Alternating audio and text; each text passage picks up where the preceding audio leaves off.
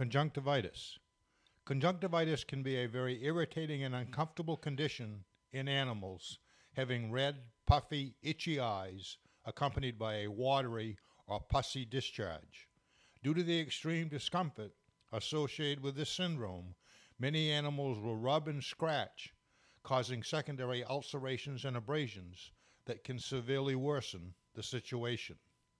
Appearing like a simple ailment, the exact cause of this malady can be difficult to ascertain in some cases and always requires a complete and extensive exam of the eye with several diagnostic tests required to make the correct diagnosis.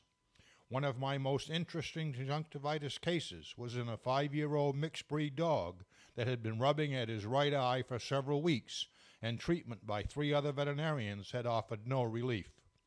Because only one eye was infected and the animal appeared otherwise healthy, a foreign body was high on my list of causes. The animal was very reluctant to allow me to examine this long standing inflamed eye, so I informed the owner that I needed to use a short acting anesthetic to allow for more complete eye evaluation. As I roll back the lower lid in the asleep dog, there in the medial aspect of the eye was a swollen, pointed, protruding object in the conjunctiva. Carefully applying a hemostat, I abruptly removed a three inch porcupine quill, providing a diagnosis and immediate relief for my patient. And that's your animal answer.